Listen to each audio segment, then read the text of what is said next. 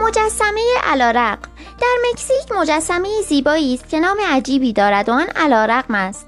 مجسمه را به افتخار سازنده آن نامگذاری کردند و به این دلیل چنین نامی را بر آن گذاشتند که مجسمه ساز در طول دوره ساخت مجسمه دچار حادثه شد و دست راست خود را از دست داد.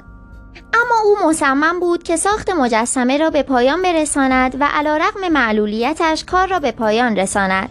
میلتون با وجود اینکه نابینا بود می نوشت بتهوون در حالی که ناشنوا بود آهنگ می ساخت هلن کلر در حالی که نابینا و ناشنوا بود سخنرانی می کرد رنوار در حالی که دستهایش دچار آرزه روماتیسمی بود نقاشی می کرد و مجسم ساز مکزیکی بعد از قطع دست راستش ساخت مجسمه ای را که آغاز کرده بود با دست چپ به پایان رساند.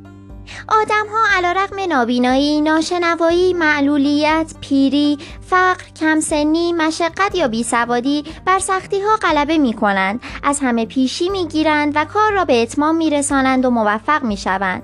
شما هم می توانید علا رقم سختی ها و مشکلات خود به هدف برسید.